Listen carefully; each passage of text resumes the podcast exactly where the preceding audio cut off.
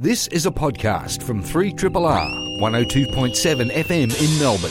Truly independent community radio. Bernard Caleo joins us for our monthly drawn out segment talking about comic books and related things. Good morning, Bernard. Richard Watts, we are indeed drawn out again, talking about comic books um, and uh, the continual. Ah, is it, is, it a, is it a waterfall? It's it, it's certainly an enormous uh, river, stream, watercourse uh, water table of, of, of comics and uh, graphic novelty goodness keeps um, erupting like a geyser. Uh, and so I've got some comics to talk about, some new releases, uh, and some eventy things and some online things. So let's get going.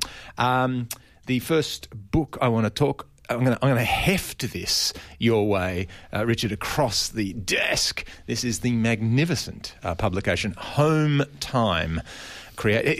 there he is working out uh, by, by uh, lifting this book. It feels about a, like a kilo and a half. it's about a kilo and a half, folks.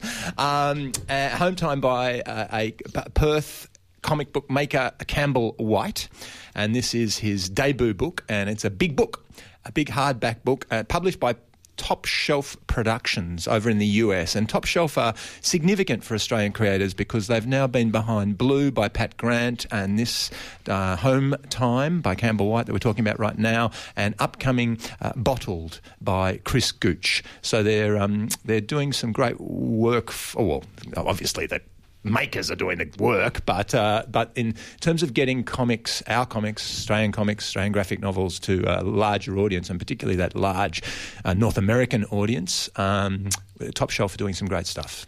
And I've just started as you've been uh, introducing it. I just opened the book and began. I, sometimes I'll just open stuff in the middle you at will. random. I've seen that, uh, and I just thought with this one, well, it's a it's a it's a hard cover. It's be- already the cover is beautifully designed. Mm. I flipped over the back cover. Uh, the last school bell has rung, and finally, it's home time. Home time being the name of the book. And I just thought, well, I, I just want to see how they how, introduce how this story. This? How will they do this? How will Campbell Whyte pull this off? You thought to yourself. And so we begin with a school anthem for Old Mill Primary School. I can't read music, so I, I can't sing it, but it is the song is printed with notation on the page, uh, and then we clearly we introduce our main characters yes. on, the, on the page opposite. Yes. Six, they, and six they, panels, green tinged. Uh, and then and, and, and and each of those panels gives us one of our six main characters, and these are kids who are just graduated from primary school. So this is their the bell, the last school bell has gone, like the last school bell of primary school, and this bunch of friends.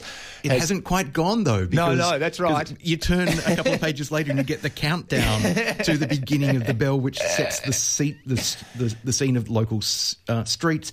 But there's also a gorgeous map of the school. Yes. Um, in How, and and just a few of those notations about the way that that that yeah. map so there's uh, the sports shed with a, a note saying first kiss behind here with Amy Bronson and fourth kiss with Linda Kitman. the amphitheatre, which is best lunch spot. yep. Uh, but also, ouch, step I missed in year five and chipped my tooth. Yep. This yep. one, it says, with an illustration. So al- already within the first couple of pages, it's vividly evoking childhood, primary school memories, the importance of primary school when you, if you've spent all six or seven years of primary school going to the one school, which I didn't, no. Bernard and I were talking about earlier, um, but nonetheless, those those memories that become ingrained and so deeply connected with place, and the sort of mythic world that that that place represents. And uh, Campbell Whyte's done a beautiful thing here because what happens to these kids is that they then uh, shift, transition from real world to in, fantasy? Well, it's a very tricky question. This is, uh, you know, I, we're, we're, just talking about how mm, substantial this book is, and it's just the first book. So you get to the end and you go, and, and there's an amazing cliffhanger at the end. But they from this last day of school, and he does some beautiful evocations, as we're talking about, of that that feeling of freedom that these kids have, and they're going off to do a to do a sleepover together and sort of celebrate their friendship, and then something happens, and they find themselves in this other world. And you go from this sort of, mm, it's not um, uh, black and white, but it's certainly a monochrome sort of everyday world into a much more vivid, uh, coloured world that they discover themselves in. But even though the shift, as you say, from the early muted, Muted, colours yeah, of the yeah, yeah, real yeah. world, Yeah, yeah, yeah. and as you then shift into a world that is somehow other and Mm. different, there's still a kind of almost sepia-like tone to the colour. Memory sort of feel. Yeah, yeah, Yeah. absolutely, So absolutely. I can already see just within the first few pages of this book that it, I mean, it's beautifully drawn. This series of small panels, but and the presenting the children and their world and their lives, but then interspersed with, with again with more maps and information. and- yeah, exactly. So there's some great stuff in there for uh, fans of you know uh, yeah, maps of fantasy worlds and details. Like he really works this. Other place that they find themselves in, the details of it, and it's particularly beautiful, I, think, because it looks like an Australian fantasy world. So there's a sort of you know licks of uh, eucalypt and uh, certain watercourse sort of ideas. It's it's a really it's a it's a remarkable achievement in world building this book uh, uh, as well as uh, as narrative because you really get to meet these characters. Uh, and Richard was flicking through the book before, and what he's done is another astonishing thing is that each character, each of the well five characters who end up in the other world, uh, get their own art style. So each each of their sort of sections or chapters. Um, uh, Campbell Whyte has sort of inflected. So there's one character who's say uh, who's obsessed with video games, and his chapter is all in pixel art. Um, so you just get this a, a very beautifully um, refined sense of voice or perception, I suppose, of each character in their their chapter, which explores them, their relationship to this new world. Some of them really take to it; others are very tentative uh, about it. You've got great character stuff happening there. I'm totally going to have to get a copy of this. you really, really are. Like it, it's it's it's drenched in, in in video games. It's drenched. I mean, you know, when they're still in the real world. Um, one of them teases the other, and and and the comeback is, ah, by the tentacles of Cthulhu, will you? You know, they're just like they're total role player kids. And they uh, there's one beautiful line at the beginning when they have this cel- They go to the fish and chip guy, and they get a celebratory uh, a bag um, amount of chips, and they pay you know five bucks worth of chips. Five bucks, that's a lot of chips. And then the chip man who, who knows that it's their last day says, you know, I'm going to give you ten dollars worth of chips. Ten dollars worth of chips. And then one of them's holding this bag, this steaming bag of chips, and he says, "Oh, it feels like a." It feels like a big potato, hot potato baby. Glorious. yeah, it's glorious. So, So, that's Campbell Whyte's Yeah. Home Time, published by Top Shelf Productions. Productions. So you could probably jump online and order it directly from them, or you could go into a good independent bookstore. Ah, yeah, it's maybe re- it's maybe re- I mean, ask. it's- I don't know if you've got a Readings nearby, or the Brunswick Street Bookstore, or uh, Hares and Hyenas, or one of those other many fine independent. Many book- fine. It's it's very new, so it's. I mean, I've just I, I was on you know on pre-order, waiting with bated breath. Uh, so it's just just turned up. But I've been reading it with my uh, son uh, Zebedee, who's twelve, and we've been having a ball. He he loves. You know, he's in year seven, so he's sort of contemporary with these Yeah. kids, and he's really you know he can't believe that he has to wait for the next book. So you can go to www.topshelfcomics with an X, topshelfcomics.com uh, if you wanted to order a copy, or you could ask your local independent bookseller to, order in. Home Time by Campbell Whyte. Campbell Whyte. W H Y T E. yeah, yeah. So that's and, and a Perth Perth production, and yeah, some of the licks of that of, the school detailing. you- you know, you're clearly in Perth. Those kids are in Perth. So keeping keeping with the hardcovers because you know comics. You know, let's give them a little bit, a little bit of respect. Let's give them a lot of respect. Uh, Text, local publisher Text, has just published Jailbird uh, by Simon Barnard. And that's Uh, jail with a G. With, of course, because you know Because it's here oldie.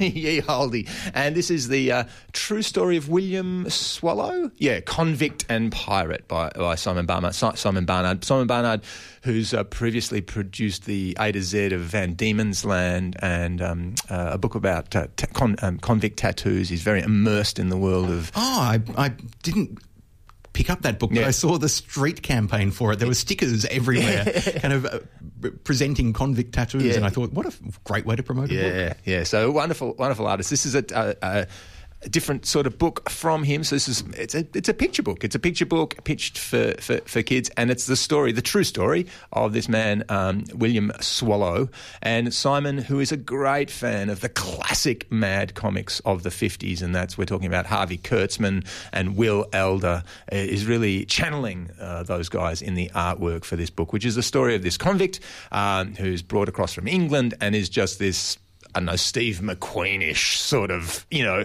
conti- serial escaper.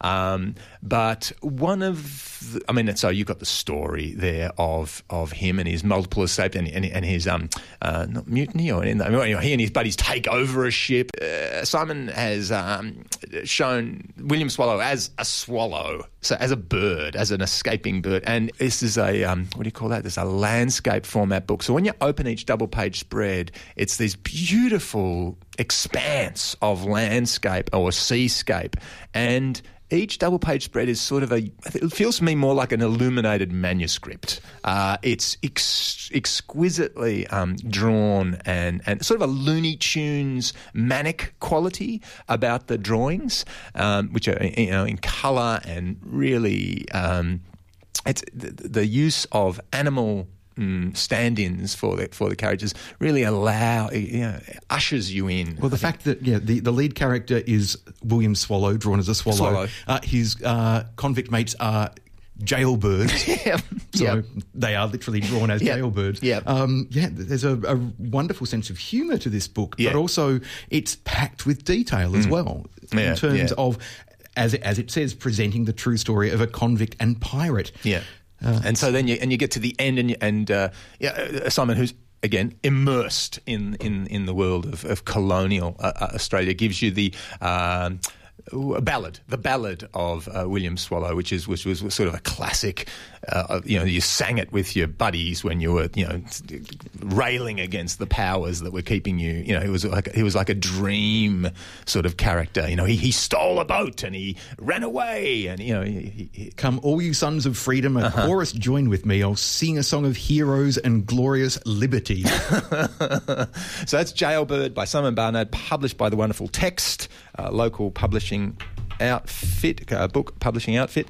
Um, now, Richard, I know.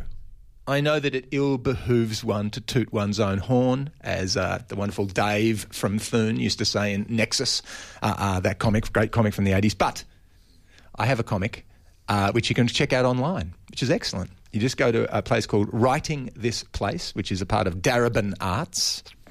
And Darebin Arts uh, had held a program, Writing This Place, and Writing This Place assigned 10 writers Patricia Cornelius, Chris Thompson, Cynthia Troup, Sian Prower, Sian Pryor, Mitch Welch, Lachlan McDowell, Tanya Chandler, Eloise Young, and Justin Heazlewood, uh, the bedroom philosopher. And each one of those North um, Darebin residents got a location within Darebin, and they all each wrote a piece, plays, uh, poetry, and I did a comic uh, called "The Future Is Flamingos," and. Um, so all of the and now this has been published uh, online. I, I, my location was the Darebin Parklands, so I did a story called "The Future Is Flamingos," and um, so this anthology has now been published online. So you can go and read it for free. So it's called. You go to writing this place. That's what you en- enter into your search engine of choice. Choice. Thank you. Uh, and it's a publication of by Darebin Arts. Um, the wonderful Liz Welch there sort of coordinated this program, and each of these writers produced a meditation, I suppose, a discussion, a interaction with that location in Darebin. So that great, uh, yeah, it was fantastic to do, be part of, and um, the. Uh, this idea of embroidering landscape, uh, I think, is is one of the great tasks of making anything. Well, really. interestingly, making... the um, uh, Melbourne City of Literature office is doing a similar project. So they are. They're, they're, so if you go to the uh, Melbourne City of Literature website or check their Twitter feed, they're calling for writers to write about suburbs, to write about towns, to to embroider Victoria mm. in words. Mm. And it's and it's so that, that, you put a pitch in at the moment, and then they, if you get selected, it, it, comes out during in 2018, I believe that that project. So that's a that's a writing this place on a larger scale. Yeah. Excellent. Yeah. Speaking of writing, let's, Yeah. let's segue into self-publishing just quickly Okay, before we let's wrap do up. it. Come on. Um, zines. Yeah, I, I believe there's something zine related so on. zany. Things are so zany. Um, in at the State Library of Victoria, uh, at the moment, the Self Made exhibition. Self Made, colon, zines and artists. Books. So that's an exhibition that's on there at the moment until the 12th of November. Uh, Monica Syret has curated that. There's sci fi fanzines from the 40s, there's punk zines from the 70s. I hope there's Richard Watts's zine, Burning Times. From the 90s? From the 90s. Uh, uh, but. Um, if you want to do go go and see that and, and and interact with a whole lot of zine makers and comic book makers, go to Tona Palooza, uh, uh, as in you know What a great title. Tona Palooza, which is presented by the State Library of Victoria and the magnificent Sticky Institute. So Sticky, our zine heaven that we've got here in Melbourne. So State Library of Victoria and Sticky are, um, are producing Tonapalooza on the 23rd and 24th of September. So that's a weekend, 23rd and 24th of September, 10 to 4 p.m. And on those days, you go in and there'll be people selling their zines and writing zines and making comics. That'll be a really, um, you know, go to see this exhibition any day, but that's a great weekend. Tonapalooza. Tonapalooza? Palooza. I suppose. Tonapalooza. Tonapalooza. Uh, on the 23rd and 24th of September. September. From 10 a.m. to 4 p.m. and it's free. Free, so free. In the Red Rotunda. the it's, it's getting a little bit David Lynch. Why do you- what do you- Uh, more info at www.slv.vic.gov.au forward slash what's hyphen on. Very good. Watts. Excellent. So, well, oh, okay, Mr. Watts, I'll be off. Uh, see Lovely you in a see week. you, Bernard Caleo. We'll no, see month. A month. Yeah, it's good. Uh, see you in a month's time. Talk more comic book goodness. Look forward to it.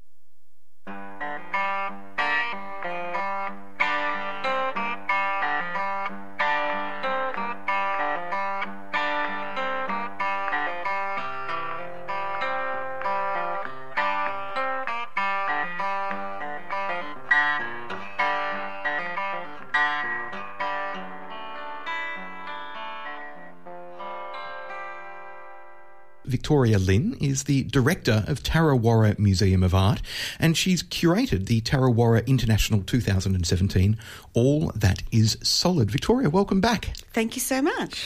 Now, this is, I, from memory, the third Tarrawarra International.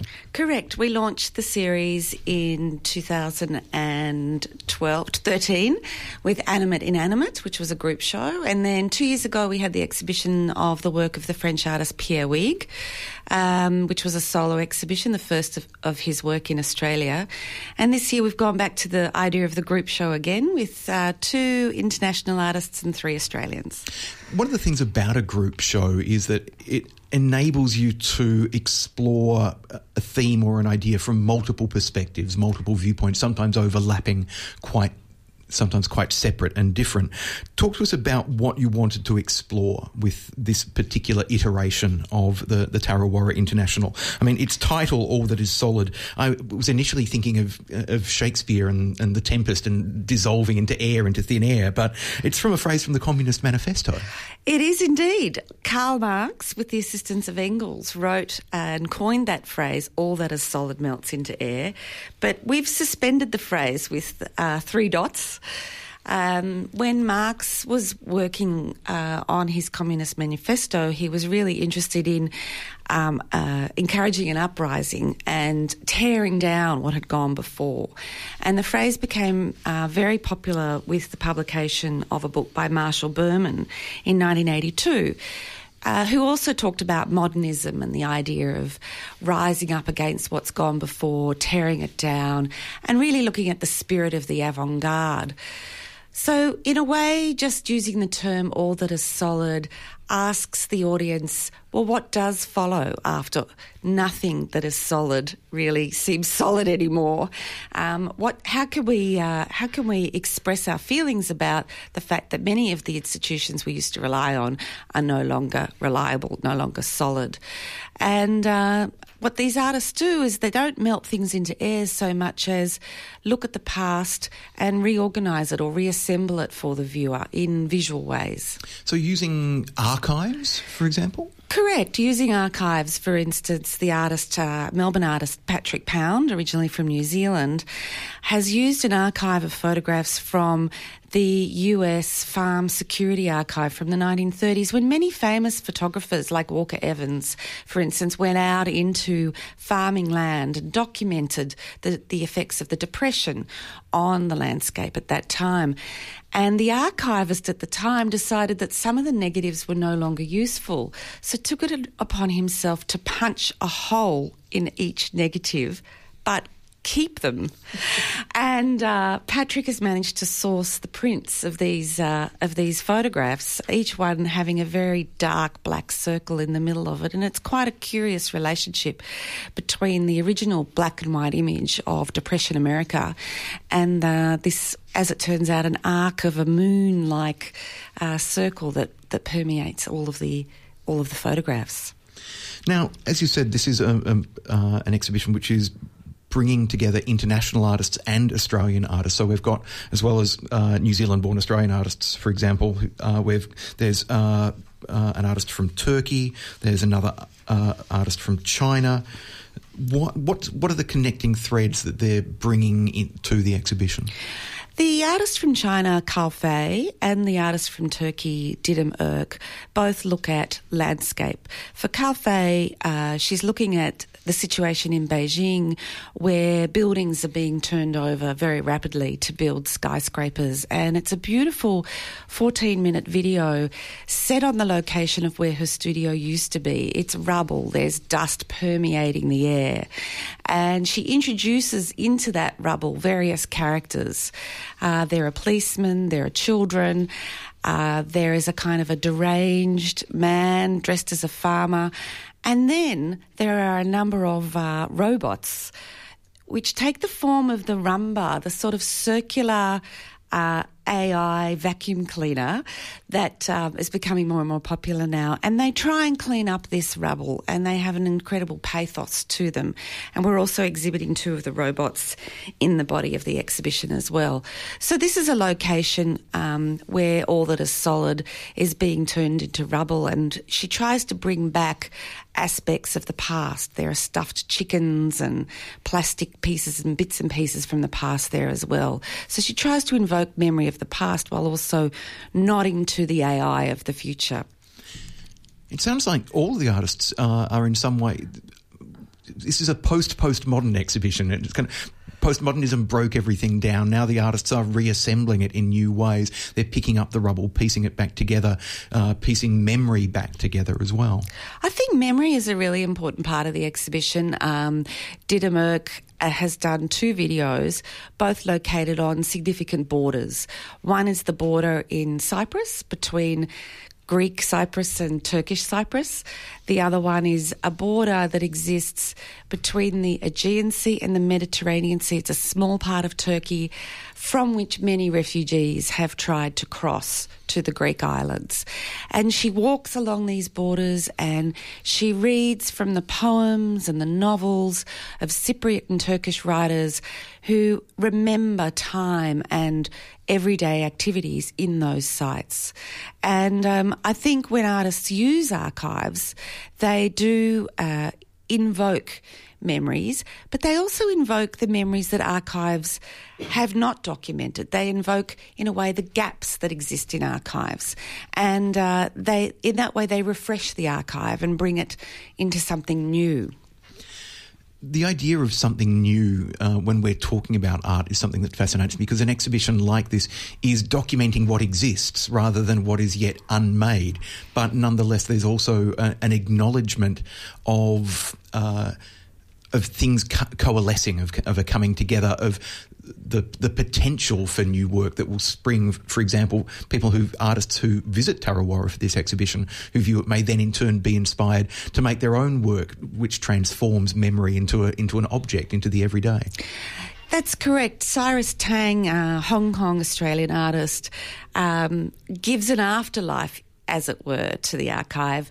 She uses encyclopedias like the old children's encyclopedia or the modern world encyclopedia, and she takes the contents out of the out of the binding of the book and puts it into a kiln which in a way creates this extraordinary cascading volume of forms. You you just can't imagine what putting a whole bunch of paper into a kiln does to it.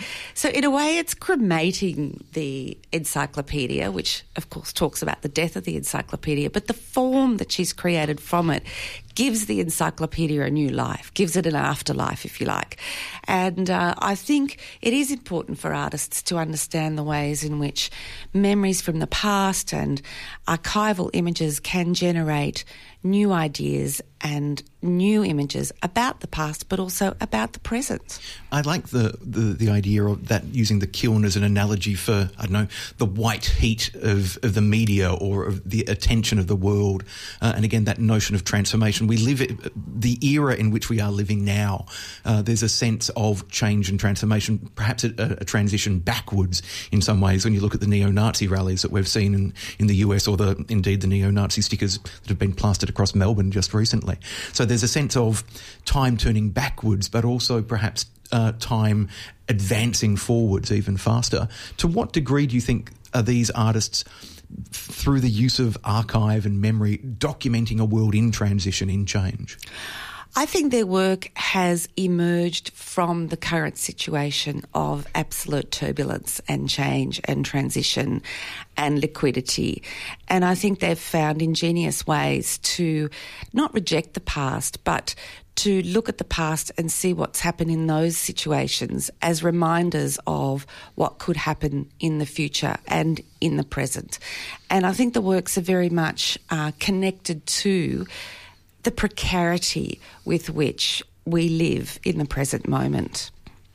If you've just tuned in, we're talking with Victoria Lynn, the director of Tarrawarra Museum of Art, about the Tarrawarra International 2017, which she's curated. All that is solid. It's on now until the 12th of November. Uh, at Tarrawarra Museum of Art, uh, which is uh, just outside of Healesville up in the Yarra Valley.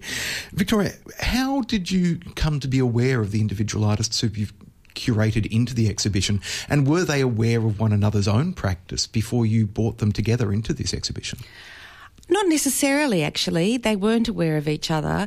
Um, exhibitions of this kind really build slowly over a long time. And in many ways, you could say I started with the Turkish artist Didem Erk, whose work I saw in an Istanbul biennial back in 2013. So the idea has been percolating for some time. And as, as one travels and as one does studio visits and sees exhibitions, you start to see links between works and then um, suggest to suggest to the group of artists that they might want to make a new work around these themes that are completely relevant to their to their own practice. So it's a new experience in that way for all the artists in the show, um, and always a wonderful experience for Australian artists to see their work in a global context. So for an artist like Tom Nicholson, for example, whose charcoal drawings are pre- presented in the exhibition, how significant is this exhibition for him in terms of his career and in terms of connecting him with a, a kind of peers operating in not necessarily in similar mediums, but operating on similar wavelengths intellectually and and and artistically around the world. Tom Nicholson is a very successful artist already. He's just about to go over to Belgium for a show that he's in there. But he has done for us the largest drawing that he's ever done. It's 167 square metres. It takes up the whole of the North Gallery. It took something like seven people six days to create. And um, I think Tom, like the other artists, always use an exhibition as an opportunity to push their practice and to learn something new from the practice. So, whereas this is a work that he had uh, done once before at the Art Gallery of New South Wales in Sydney, and I'm sure will do again, he really wanted to make it relevant to the site. Uh, the, the work is actually based on a colonial story and I think the location of our North Gallery, looking out over the Yarra Valley, where there's been a very strong story of uh, Aboriginal dispossession, and we have really good links with the elders in Healesville and the story of the Coranderrk mission, etc. He really wanted to locate that drawing which is the result of a colonial story in that space. And in that way, exhibitions like this can be really important for artists as moving forward onto their next projects. And I, I, again, I love to come back to the, the physical location of Tarrawarra. It, that notion of uh, a conversation happening, a, a, discourse from an artist, uh, a Sydney artist with a, a, Melbourne gallery, a Melbourne location, the, the, the physicality of the Yarra Valley. It's fascinating to see the way that space informs work. Correct. We um, we really pursue a theme at Tarrawarra to look at the relationship between art, place, and ideas. Uh, it is a place of extraordinary beauty, but also complex histories. And we invite our audiences to go into those complex histories within the museum itself. Um, one can rejoice in the view, but one also needs to understand uh, the histories and uh, and um, anecdotes that come from that view and that inform our understanding of it. The Tarrawarra Museum of Art is located at 311 Healesville Yarra Glen Road, just outside of Healesville, and is open Tuesdays to Sundays, 11am to 5pm, and all public holidays except Christmas Day. And admission is only 10 bucks. Um, uh, and you can find out more information if you jump online, www.twma.com.au. The Tarrawarra International 2017, All That Is Solid, curated by my guest Victoria Lynn, who is also the director of the Tarrawarra Museum of Art. Victoria Victoria, thank you so much for joining us. Thank you so much.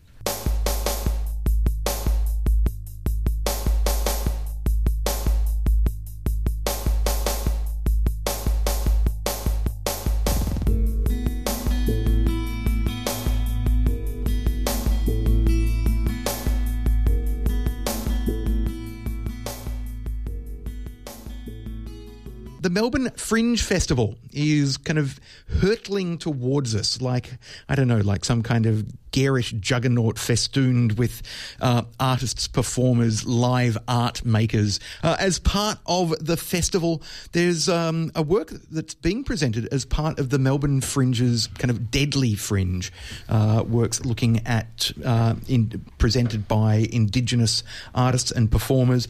One of those works is Biladurang uh, presented and uh, created and performed by Joel Bray, who joins us in the studio now. Joel, how's it going? Hey, Richard. Thanks for having me. My very great pleasure. Jug- Juggernaut is the word. I was at the program launch. It is an epic festival this year. It's huge. It's absolutely huge.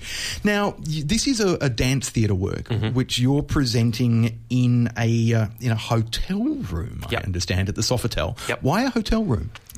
Um, well, actually, originally my first idea was to have it on stage, set in a hotel room, and then I was sitting with my producer at the Fringe, and I, and he scratched his head and said, "Why don't you actually do it in a hotel room?" It was one of those kind of like lights on moments and the Sofitel have a history of supporting the arts and performance, and they've been an awesome sponsor. So it just works perfectly for the idea of the work. And it, what is the idea of the work? Talk to us about what you're exploring in this piece, which, uh, as I said, the title uh, Biladurang is a wor- uh, Wiradjuri word. Wiradjuri yeah. word for platypus? Yep. Uh, so, I mean, this, the work's not really about the, the creation story of the platypus, but there's this link there of this creature that's kind of a bit of a mutant creature. It's uh, not a duck and not a mammal kind of thing. And, and this character who is in this kind of no place of a hotel room is stuck somewhere between. I'm on radio, so you can't see, but I'm blonde and blue eyed and as you know fair as they come. So this kind of character who doesn't really fit in either the black or the white world, queer from a religious background, living abroad. the last year, I've just been living out of hotel rooms. Like I, I think I averaged eight nights on average in a different place. and uh, so yeah, it's this kind of character who pauses for a moment and is stuck in this no place, doesn't fit anywhere. Kind of. So it's clearly then a very, very personal work, given your cultural heritage, uh, as you've described the way you present. If people don't know know you and don't know your cultural background, people are presumably just going to go, "Oh, he's Anglo." So yeah, yeah. get Swedish a lot. Okay, yeah. yeah, I can see that. yeah. yeah. So, talk to us then about the the genesis of the work. What made you, th- apart from clearly, as you said, the last year being stuck in hotel rooms and uh, in in a no place, a physical no place, these kind of transitional zones. Really, uh, what was it? What else was it that made you want to kind of explore this uh, issue of uh, your heritage, your culture, uh, how you present for people who don't know your culture in a in a work at Melbourne Fringe? So, like you said, it's intensely personal. This is the first time. This is a, for me. This is the first time I've ever made a work like this. I didn't even set out to make a work.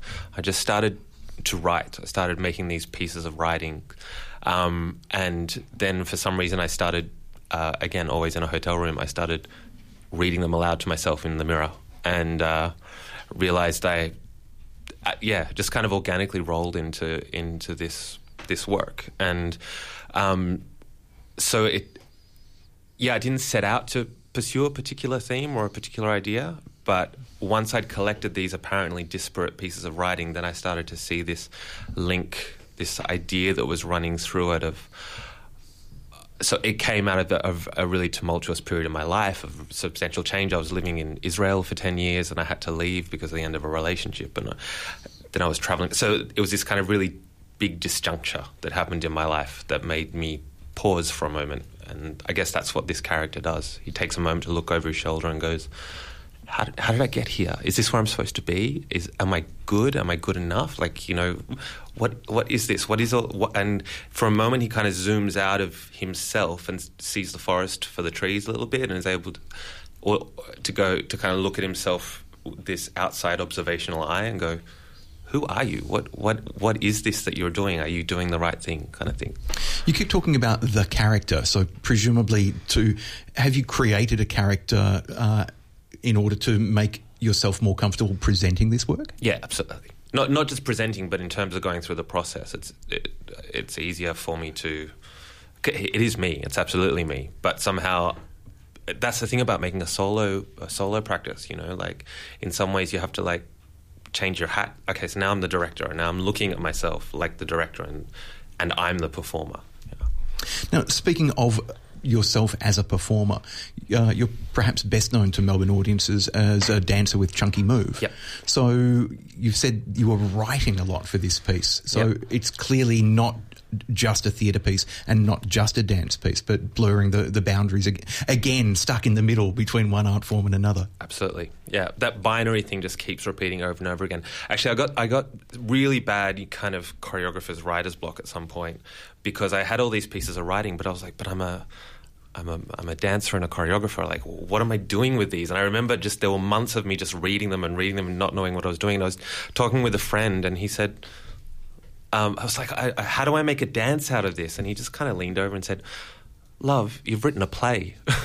and the moment he said that, I was like, Oh no, no, no, no, no! I mean, you know, I can't write a play. I've never written a play. And then, but the moment I changed that switch, then all of a sudden, ironically, I found the dance in it. Um, and and so yeah, it's it's not dance, and it's not theatre, and it's not dance theatre. It's there's this energetic shift that just moves through text and through the body all the time. How do you choreograph a work like this? What was your beginning when, when you realised that you had had a play and that allowed you to then find the dance within it? Talk to us, talk us through that process. Um, well, I guess it would be like okay, so I've, I would once I got off page, so I, I would I learnt the text. Once I was able to speak the text, and it was clear what was missing or what what that was the launching point into, and often or always actually in this case, there was only a dance or a kind of an embodied response. The text stopped, and it was just natural or organic of what happens next. That it needs to be punctuated by movement. Exactly. So the so the the structure of the work is that it kind of flow the the the. No, da- uh, dance is not the right term. It's more like kind of physical textures that get used in order to link or to, to draw the narrative through the um, the pretty different t- styles of the texts. Now, the idea of being trapped in a hotel room with a dancer could be slightly terrifying in some ways if it's a very physical piece. Mm-hmm. Uh, the idea of kind of like, I mean, hotel rooms aren't huge, so if you're kind of leaping and kicking and throwing yourself around, I can I'm kind of imagining the the audience pressed up against the wall slightly nervously. But I get the impression, uh, without knowing what the movement is like, that this is a more controlled, uh, constrained piece of dance, accompanied by the text and the performance. Yeah, I think earlier on I was expecting something that was going to be super provocative and super nuts, but as it, as it's gone along, it's turned into something a little bit more gentle. So, yeah, there's definitely no leaping over the heads of the audience or anything crazy like that. I mean, it, the work climaxes and all of it, but actually, it's it's quite intimate and quite gentle. Yeah. Which um, reminds me I, of a piece I saw in at the Adelaide Festival uh, just recently, which was. Um, uh, Restless Dance Theatre, intimate space, again performed in, in a hotel, but in corridors in a hotel as well as in a room, and in the uh, in the laundry of the space and so forth. And it was fascinating to look at a hotel through a, com- through completely different eyes, and suddenly not look at it as just a place you check into, sleep, and stay, but a place where other people work. Their lives go on all around us. And uh, the the reason I bring this up is I'm thinking that how are the hotel staff responding to you because presumably you have to bump in and make the work and and find the find the right room to perform it in kind of what's the response of not the hotel management who we know are, very supportive of of the arts but have you had conversations with the hotel staff about what you're doing and why you're doing it Yeah, I mean they've been amazing actually. Um, so I met with the head. Oh, I probably get her title wrong, but basically the head of housekeeping there, and um, and we like. She, the, you know, they're rearranging the total room for me, like arra- rearranging the f- the furniture. Um, there's two shows a night, so they're going to come in and do a full maid service. Even I've been in there a few nights. Just um, I stayed a few nights overnight in order to like experience the room as it, as it was designed. to find the space essentially Exactly. to feel it yeah. And they would turn up and offer me a turn down service and come up with a bowl of fruit. It's like it's been pretty. My original idea was like you know a really dirty kind of roadside motel. I ended up with one of the junior suites in the Sofitel, which is a totally different vibe. It's been really fun. Yeah, they've can- been amazing. Yeah, yeah. The how to what degree then has the work changed? If you did initially uh, envisage it taking place in some grungy, kind of uh, run-down hotel motel in the suburbs, for example, what emotional shift has transplanting it into a pretty upmarket hotel had on the tone of the work? Um, well, what it did allow is is I, I'm I, I think stylistically I'm really interested in lo-fi. I'm really interested in um, achieving of of of using little to achieve a lot, um, and so this particular hotel room because they're so you know, it's quite luxurious. It's equipped with all the bells and whistles. Allow me very quickly to go, okay, one of the remits I gave myself is I'm bringing nothing into the space in terms of costumes, sets, lighting, anything, you know, my computer to run the music. And then to just to re- redeploy everything in the space from the linen to the towels to the toiletries to the Gideon Bible to the furniture. And that's really only when I went into the space for the first time and realized that did the work really fall into place because until then it was just a whole bunch of like ideas. Once I had that restriction in a way, it kind of just really it's fallen into place. Fantastic. The work is called Biladurang. Uh, it's a deadly fringe event supported by uh, Ilbijerri Theatre Company and the Wilin Centre, and it's performed in the Sofitel, Melbourne, on Collins.